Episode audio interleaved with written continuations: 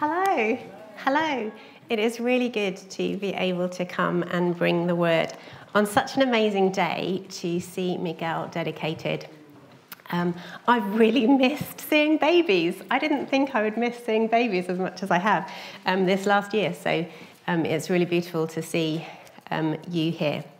We're going to come to the word, and we're in a series at the minute, kind of a three week mini series of headlines looking at the vision that Tim unpacked at the beginning of January and which David started digging deeper into last week as we're looking at what it is to become a people who are stronger in faith, deeper in prayer, and bolder in witness. And today we're going to look at deeper in prayer, what it is to become deeper in prayer. Now, this is an invitation to the whole of Wellspring, anyone who's connecting in with our church family. We're looking at what it is to be deeper in prayer. So, if we're going deeper, is it fair to assume, without being rude to anyone in the room or at home, that right now we're shallow?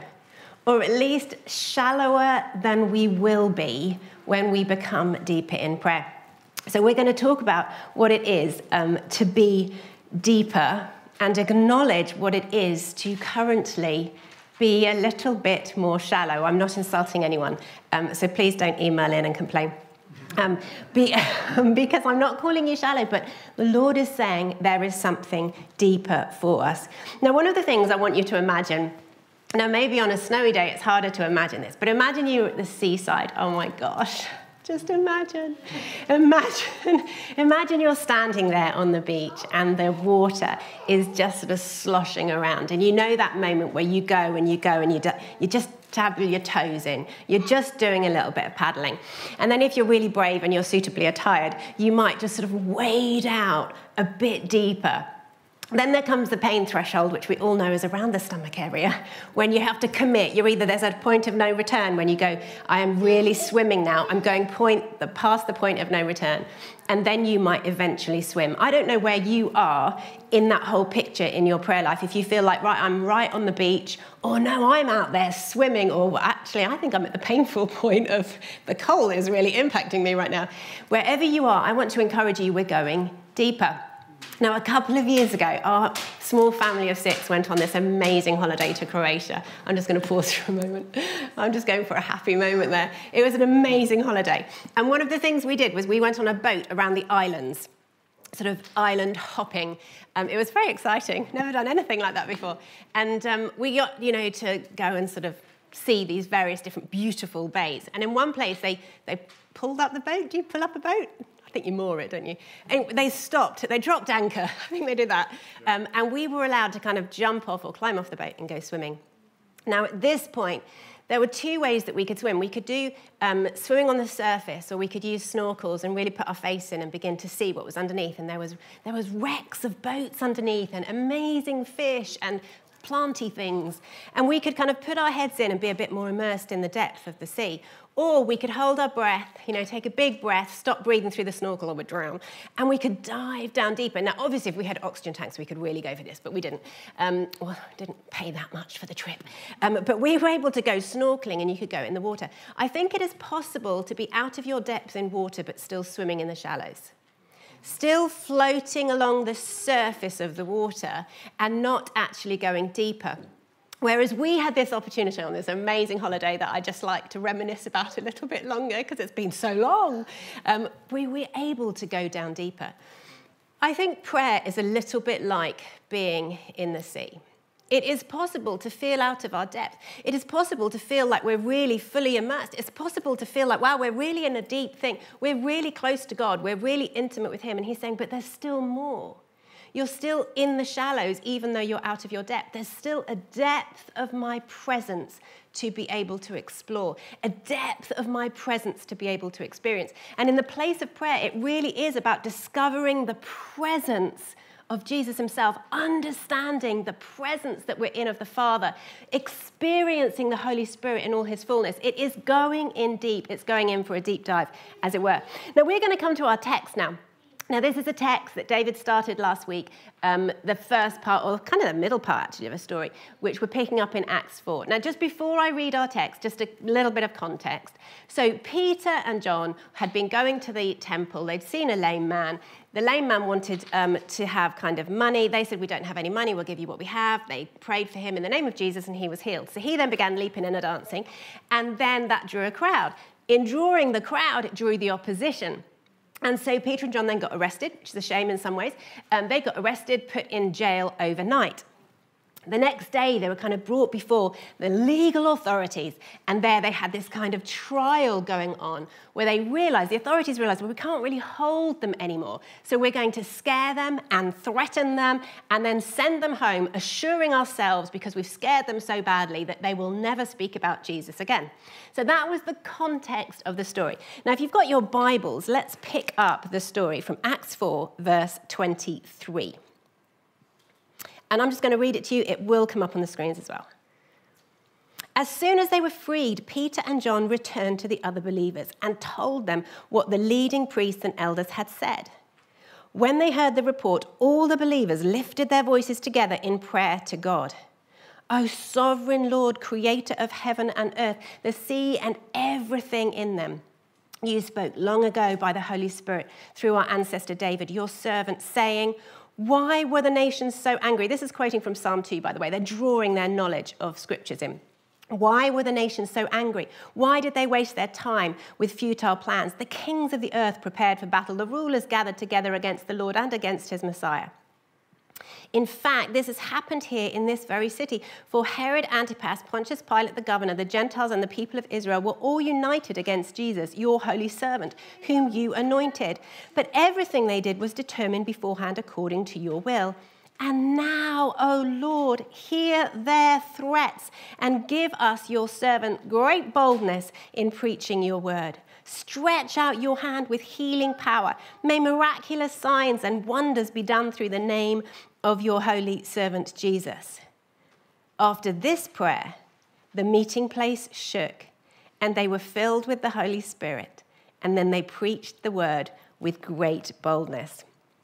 It's fascinating to me, really, when we look at being stronger in faith, deeper in prayer, and bolder in witness, that really deeper in prayer kind of holds this whole thing together the strength of our faith, the boldness of our witness is really determined by the experience and the encounter we have with Jesus. The, the deeper in prayer holds everything together. Now, I'm going to share a few thoughts about how, from this story of the first followers of Christ, if you like, how their example of prayer can encourage us to go deeper. Now, it's not a formula. I'm not giving you a formula that you will be able to say, okay, I'm going to put this in practice like you know, ticking this and crossing this, and the end result is this cookie cutter deeper in prayer. No, what we're going to suggest here is basically some headlines. Some things I hope will help you connect with the invitation that the Lord is giving us, to connect with the truth that we can glean from this scripture, the examples that are set before the disciples, and glean something of the yes, but how can we respond to this invitation from Jesus to go deeper in prayer. So, um, three little thoughts, all in pairs, looking at the shallow versus the deep to help us glean some things. So, firstly, um, we get this from the very beginning. So, Peter and John were heading out of the kind of the jail environment and they obviously went home, had a cup of tea, put their feet up, recovered from the ordeal. No, no, no, no. That would have been the shallow response. They went for deeper. And what they did was connect with their people, with the tribe of believers. So I want to say here independence is shallow, interdependence takes us deeper. So, independence would be their individualistic response, would be their way to self protect themselves, would be their way to put their own things first. But instead, they chose interdependence. And instead of retreating, they reconnected. And they recognized that actually the people they needed to be with were the people of faith. And what they went to do is they went to talk to them, they unloaded their experience, they downloaded their stories, they shared testimony of what had happened. But then instead of just talking, which we're all quite good at, they prayed. They turned their conversations with each other into a conversation with Jesus. They automatically were interdependent. Their experience required them, each other and God. So they didn't disconnect, they didn't become independent. Now, in these beautiful days that we're navigating our way through of COVID living, it's important we understand that independence is not the same as isolation. Many of us are living a more isolated experience. Well, in fairness, all of us are living a more isolated experience, but some are definitely isolated. But it is possible to be isolated and still interdependent, still really connected with the body of believers that you are part of. It is also really possible to be living in a really crowded, full home life existence and not be interdependent, but still live independently. Jesus' invitation for us to go deeper in prayer requires us to consider how independent we are versus our interdependency with one another. Now, I know, I'm going to give you an example of this without outing anyone. Um, so, I'm a member of various different teams, which is fun and a privilege.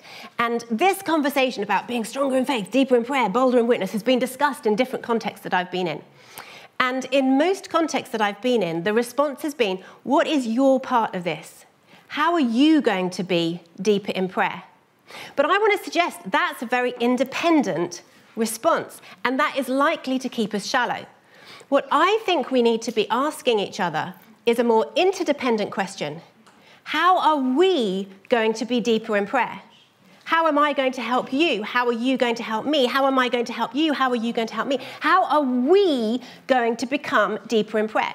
Because if it's just down to, well, as long as Tim goes deeper in prayer, quickly followed by David, then we're fine. This church is going really deep. Have you seen our leaders? Like, it's amazing. We don't need to worry about it. That is an independent disconnect. It's delegating our part of this invitation. It's kind of outsourcing the very presence of Jesus that we're being invited into. So I've got this smartwatch. It's really smart. Actually, in fairness, it's not that smart. It can tell me I'm not moving but in fairness, I know that already. And I have to tell it when I'm running. How smart is that? It's like, can't you figure out I'm running? Probably because the speed is so slow, it's going, like, what are you doing? but anyway, um, on my smartphone, it kind of it counts my steps. And I've got this target, you know, of how many steps I want to do in a day. And a few days ago, I really hadn't done many steps at all. And so Tim and I were talking, and he was just about to go out for a walk. And I asked him, I was actually serious, but he didn't think I was. I actually asked him if he'd take my watch with him so that, you know, my step count would be a little bit higher for the day. Now, he laughed in such a way that I thought, oh, I probably shouldn't push this. But I was genuinely serious. I wanted my count to go up a little bit more. So I thought that would be a way to do it. You see, this is what we often do with prayer is we delegate it out we take an independent choice. I don't actually need to be part of this for us to be doing this. But that's like me sending my watch out to do my steps without my feet. I need to be interdependent. If I want my steps, I need my feet to move. If we want to go deeper in prayer, we've got to go deeper in prayer. Immerse ourselves in the presence of God.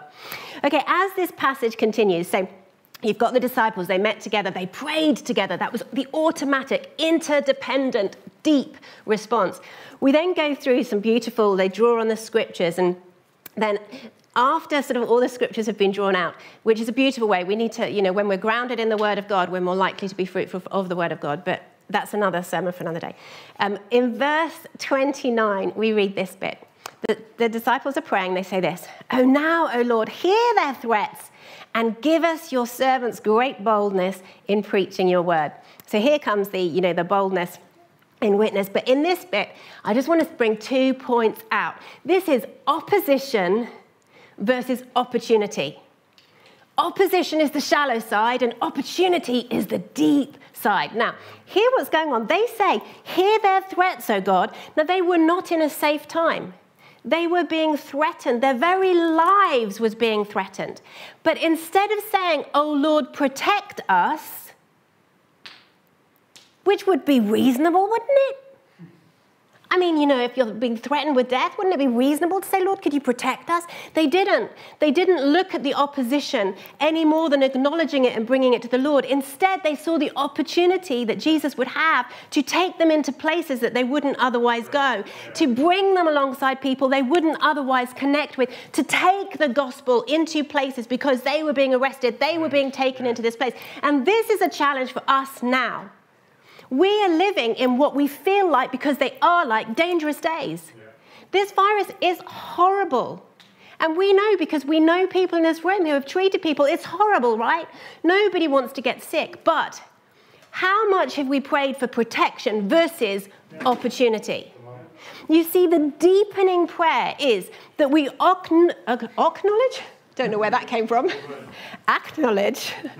I'm bilingual, I just don't know what the other language was. But we acknowledge. We acknowledge there is a threat.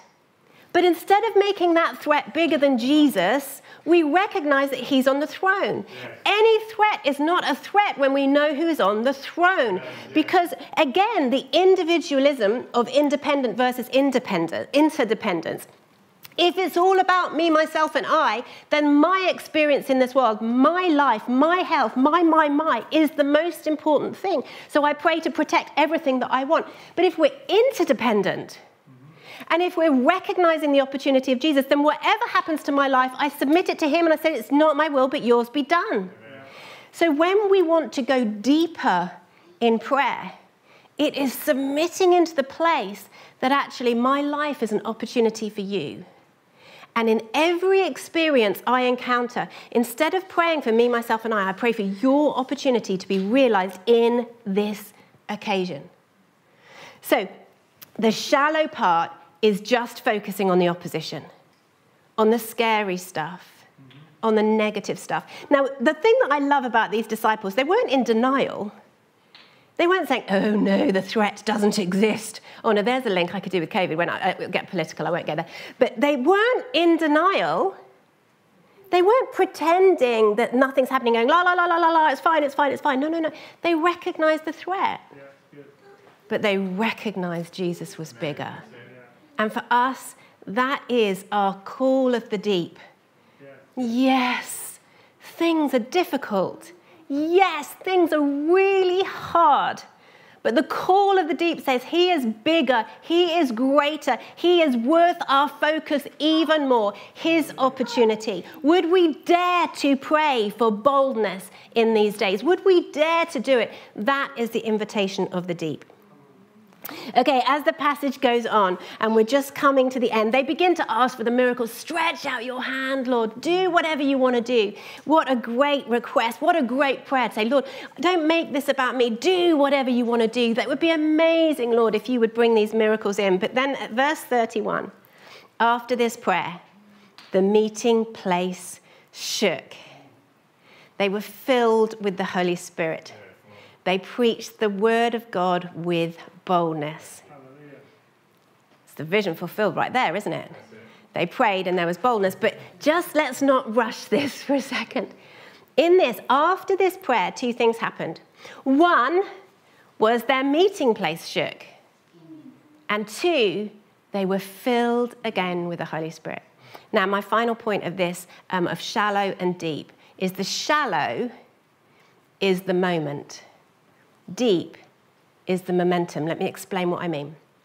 Just two chapters before, a matter of days, arguably, for the disciples. They had been waiting in the upper room when the Holy Spirit descended upon them, tongues of fire, and everything was getting all shaky and noisy. And they began speaking in tongues, and they made such a commotion that people on the outside began to hear and were drawn to their presence. They were filled with the Holy Spirit, and thousands of people came to the Lord, right? That was just in chapter 2.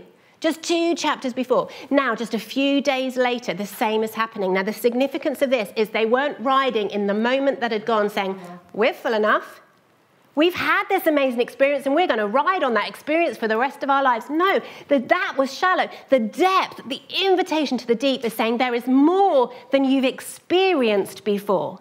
You might have been part of this great upper room experience and you might have had flames on your head and you might have spoken in tongues, but now Now there is more. There is still more of my spirit to fill you, says the Lord. There is still more of your situation to be shaken. Now, I love the fact that these disciples were in a meeting place and the meeting place shook. Because I think we're living in days where all of our structures that once brought us security, all of our structures that once made us feel safe, all of our structures that once felt familiar are shaking. Right. And it's good. Well, I mean, it's painful and it's annoying and I'm over it, but it's good for what the Lord wants to do, just being honest. It's good for what the Lord wants to do. Why? Because He wants to bring in, as we've heard from other prophetic words on other occasions, the new wine for the new wineskin. He's creating something new. He is not off the throne going, oh my gosh, I didn't see this coming. He's so on the throne and so sovereign and saying, okay, you've had moments before where you felt me and experienced me. You've had moments before where you've known me, but that was a moment. Don't live in that. Live with the momentum. Be filled again. Go deep again. Experience me again. Let my spirit shake your circumstances again. Are you willing to let him? I mean, the shaking's happening, right? That's going to happen with or without your permission, because as good as you are, you don't have the power. That's going to happen. But the rest, if the Holy Spirit will fill us, how open are we? How willing are we to ask the Lord to stretch out your hand?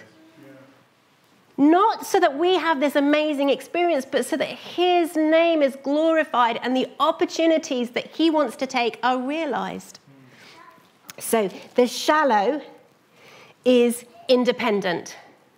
The shallow is focusing on the opposition, just seeing the threat. The shallow is getting stuck in moments and not moving beyond them. But the deep is our interdependence. The deep is Jesus' opportunity with whatever he wants to do with our lives. The deep is his Holy Spirit bringing the momentum into our lives that will propel us into his purposes. Do you want to be shallow? Or do you want to be deep? Do you want to stay where you are and think, well, it's good enough? Like I'm getting by. I feel the presence of the Lord. I know He answers my questions, and I get a car parking space every time I need one. Do you want to stay where you are, or do you want to go deeper? Well, if you want to go deeper, I believe the invitation is that, well, then connect more, become interdependent. If you want to go deeper, then with your interdependent relationships across Wellspring Church, seek together the opportunities that the Lord is giving you. If you want to go deeper, allow the Holy Spirit to bring His momentum to propel us forward. It'll have been shaken up. It will be different than we might have imagined it would be, but we will be deeper, immersed in the presence of God aware of Jesus at all times, so filled with the Holy Spirit that we spill him wherever we go. In just a minute, we're going to listen to a song, and I'm really grateful that the, the author of this song um, is a guy called Andy Flanagan, and with his permission, we're sharing this song. Now, I first heard this song it, uh, sort of in 2017, in the autumn of 2017, when the Lord brought a great shaking into my securities and, and just messed up a whole heap of things in my life and just redirected a lot of my path. And I heard this song at this time, and it, it ruined me in a good way. If, do you understand what I mean by that? It ruined me in a good way. It, it helped me connect with the Lord. And I want you to allow this song to minister to you and to catch hold of what the Lord is saying. The song is called Drowning in the Shallow. And there's a couple of lines in it.